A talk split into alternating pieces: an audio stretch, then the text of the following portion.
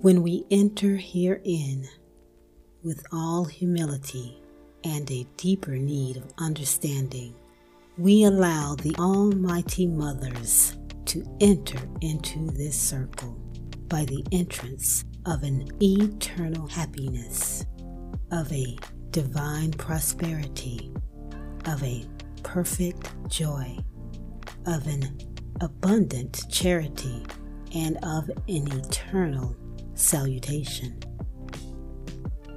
Let all the demons fly from this space, especially those who are opposed unto this work.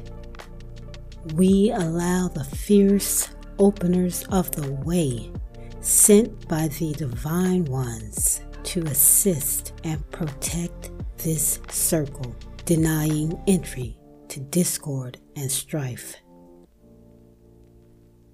Magnify and extend our capacity for revelation, Almighty Mothers, as we walk in truth and righteousness in your most sacred names. And bless our conversation and our assembly. Sanctify, O Mothers, our humble entry herein. You, the blessed and holy ones of eternal ages.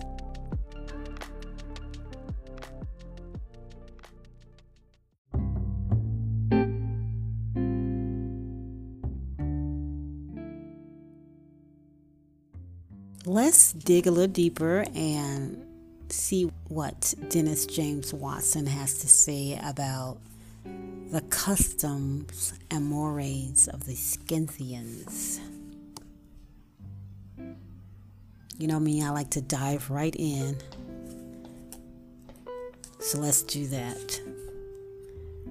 We can begin our inquiry by referring to the Olivets to see how whites came to be called Scythians. The name Scythians, which their enemies gave to them, signified, on the contrary, the impure ones, the reprobates.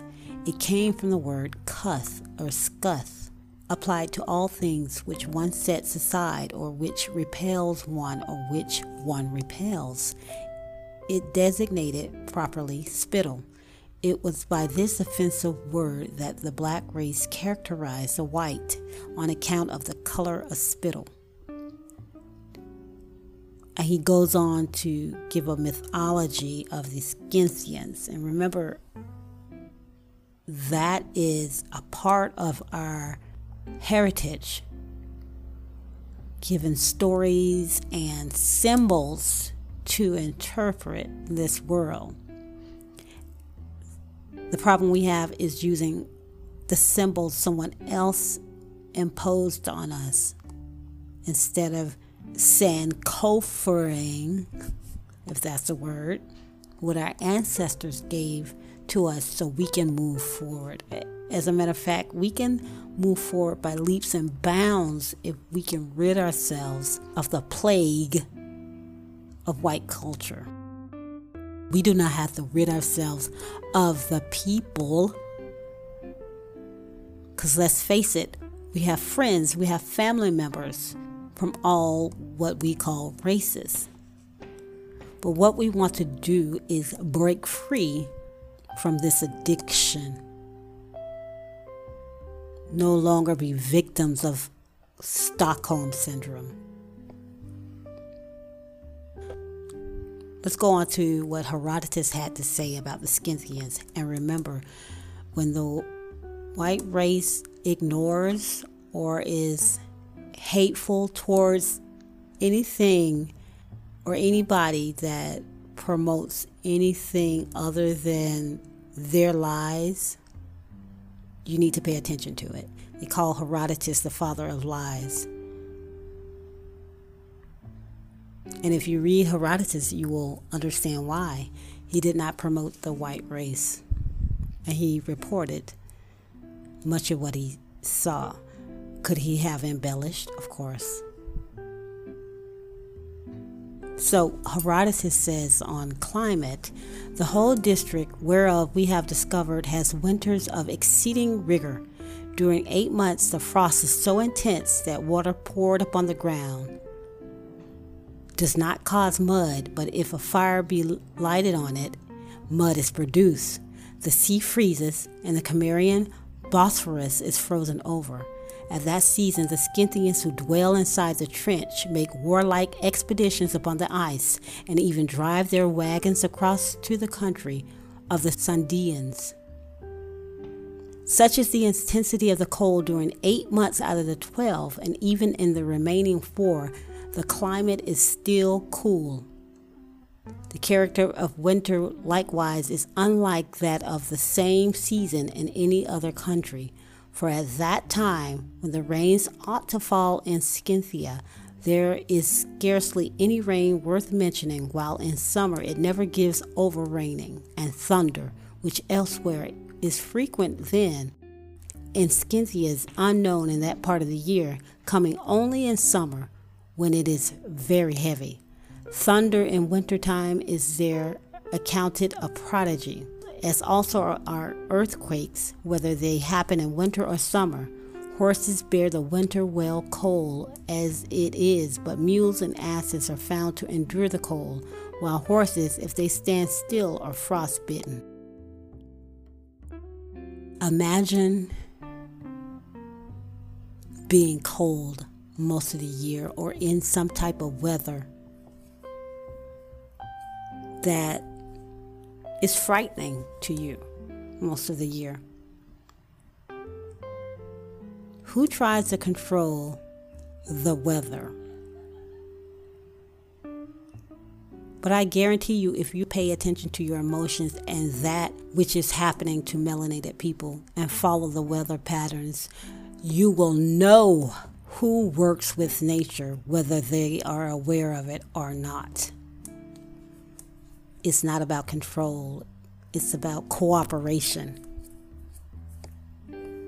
Imagine being cold and possibly hungry and terrified of the animals around you for most of the year. And remember that these Scythians of today still hold grudges relating to this. Begin to understand, to release yourself, not to hate them, but to understand, to release yourself from bondage. On war. In what concerns war, their customs are the following the Scythian soldier drinks the blood of the first man he overthrows in battle. Whatever number he slays, he cut off their heads and carries them to the king, since he is thus entitled to a share of the booty, whereto he forfeits all claims if he does not produce a head.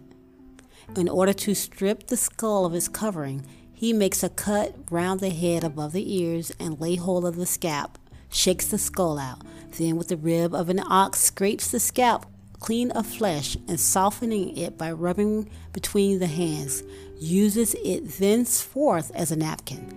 The Scyth is proud of these scalps and hang them from his bridle rein. The greater the number of such napkins that a man can show, the more highly is he esteemed among them. Many make themselves cloaks by sewing a quantity of these scalps together. Uh, Others flay the right arm of the dead enemies and make of the skin, which is stripped off with the nails hanging to it, a covering for their quivers. Some even flay the entire body of their enemy and stretching it upon a frame carry it out with them wherever they ride. Such are the Scythian customs with respect to scalps and skin.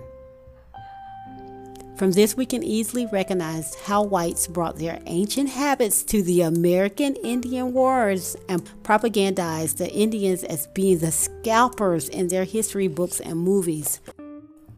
Anytime the white culture, movie industry, history books are saying what people did or what were or are the customs of certain civilizations, that are negative, you must turn that around and assume that it is their customs that they are talking about cannibalism, rape, murder, and scalping. I have seen it time and time again with this group of people. They project onto other people their behaviors. But we're going to unmask these people, and you can see that they are modern day barbarians. And by trying to be like them, we are upholding this system that should have already fallen.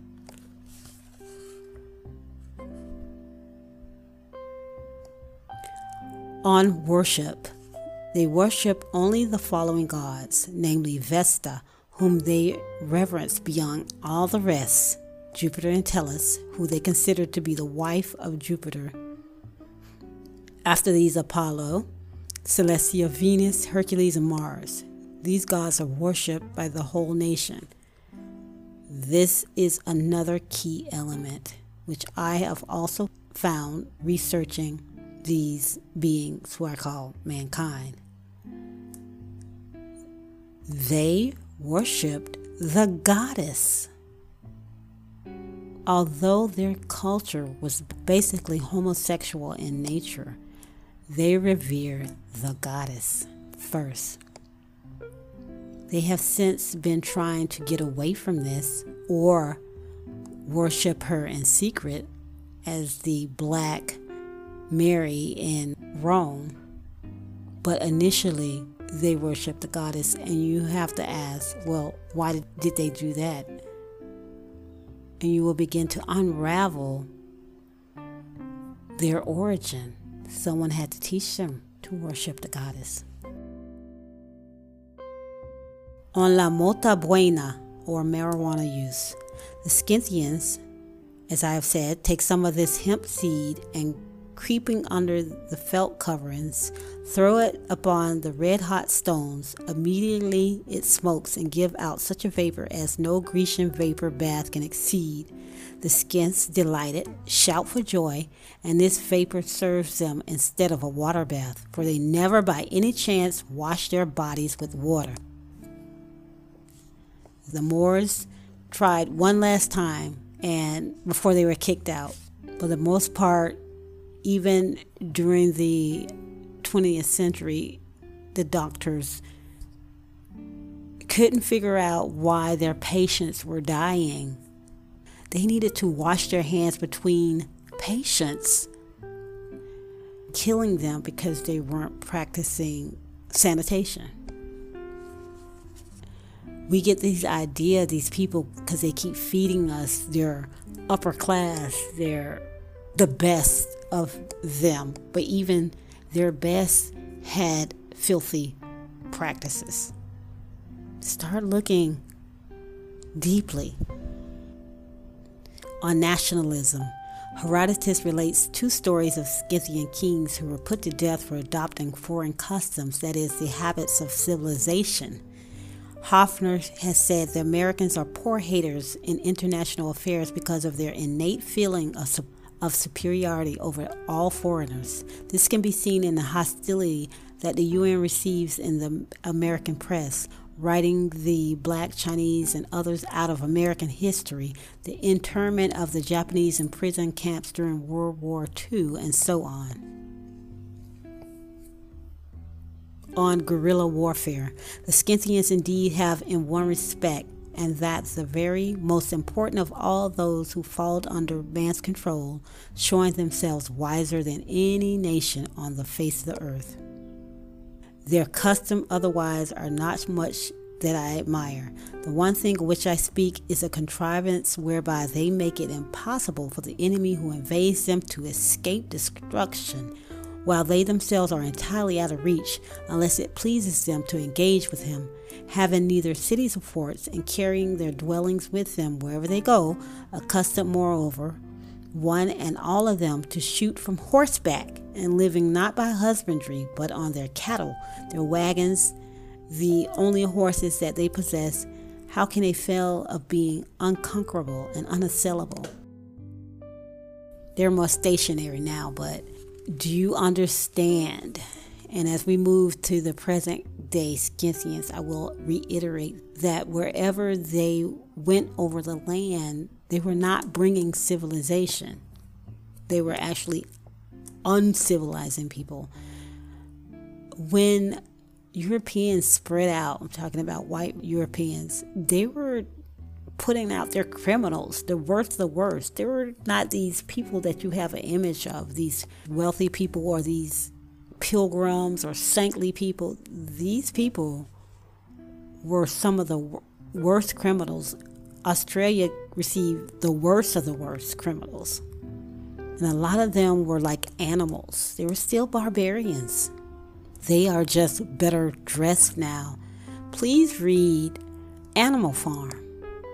It's a short read. If you can't read it, watch a cartoon they have on the Animal Farm, and you will get an idea of how you can have more, but you're still just basically an animal in a suit. And all the trickery that goes along with you having more. Goes on to talk about the different tribes. And if you want to read more about Herodotus, it's readily available, it's public domain. On physique and appearance. For stature, they are tall but of a sweaty and pale complexion, red haired not only naturally, but when they endeavor, they can to make it redder by art. They often wash their hair in a water boiled with lime and turn it backward from their forehead to the crown of their head, and thence to their very necks, that their faces may be more fully seen, so that they look like satyrs and hobgoblins. At mealtime, they all sit, not upon seats, but upon the ground, and instead of carpets, spread wolves or dog skins under them on religious belief. For the opinion of Pythagoras prevails among them that men's souls are immortals and that there is transmigration of them into other bodies. After a certain time, they live again. Evidently, as barbarians, the whites knew more of religion than they do now. Incidentally, there was a black priesthood who ministered to the spiritual and religious needs of the whites of ancient Europe. These men were called the Druids, and their influence over the whites was destroyed by the Romans. Much has been said of the Druids, but never that they were black. This is elucidated in a scholarly work by an Englishman named Godfrey Higgins. His text is called The Celtic Druids. Rome does a huge crime by hiding many of the ancient works it has stolen what was not destroyed is, is pretty much hidden. And a lot of it is hidden in Rome. And you can see, if you look at some of the pictures in the catacombs, ancient blacks. Wake up, people. This was a melanated planet.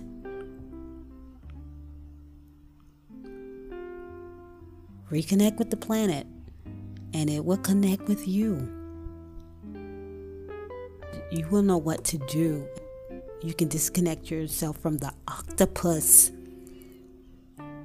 the many armed being that draws energy from you for its own purpose. It does not merely siphon energy from you and reuse it and bring it back to you in a different form. No, it takes, takes, takes, takes, takes, takes, takes till you are depleted. On sexual practices, though they have very beautiful women among them, from their point of view, of course, they little value their private society, but are transported with raging lust to the filthy act of sodomy. And lying upon the ground on beast skin spread under them, they tumble together. And that which is most abominable is that without any sense of shame or regard to their reputation, they will readily prostitute their bodies to others upon every occasion, and they are so far from looking upon it as a fault that they judge it as a mean and dishonorable thing for any thus caressed to refuse a favor offered them.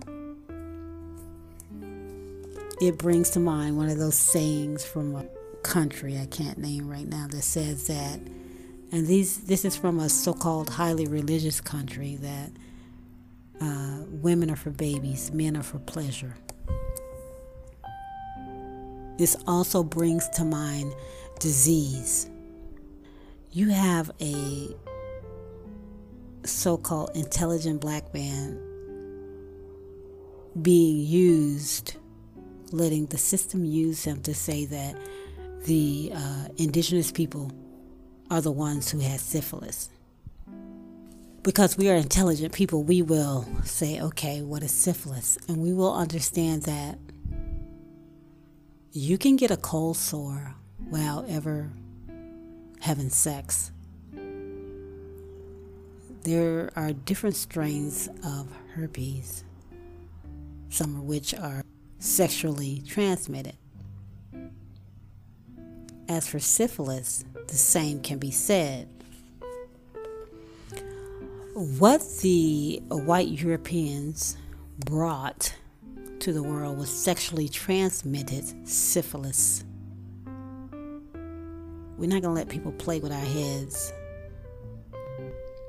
And a lot of those diseases came from sodomy with man and beast. Do you understand why the mere presence of these people brought death to indigenous people all over the planet? The filth, the smell. Sometimes people would cave just for looking at these people because they were so terrifying to look at. Their practices, they had no limits they had no qualms about rape and sodomy. Sounds familiar. Sounds familiar. These sodomy is not an Ethiopian, it's not a melanated practice. It was and is forbidden. You are accepting it because you want the things that their culture offers.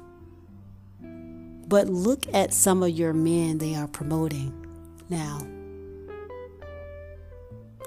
On health practices, for though they are very nice and curious in their diet, they have the horrid and filthy practice to wash their bodies over with urine and rub their very teeth with it, which is counted a certain means of health to their bodies. When we get to the book called Dirt, you'll see that some of these practices of filth continued to recent times. And I will even point out that the love of filth still continues, and I'll show you what I mean by that. And by filth, I mean feces. As we conclude this session, we know that we are whole and complete.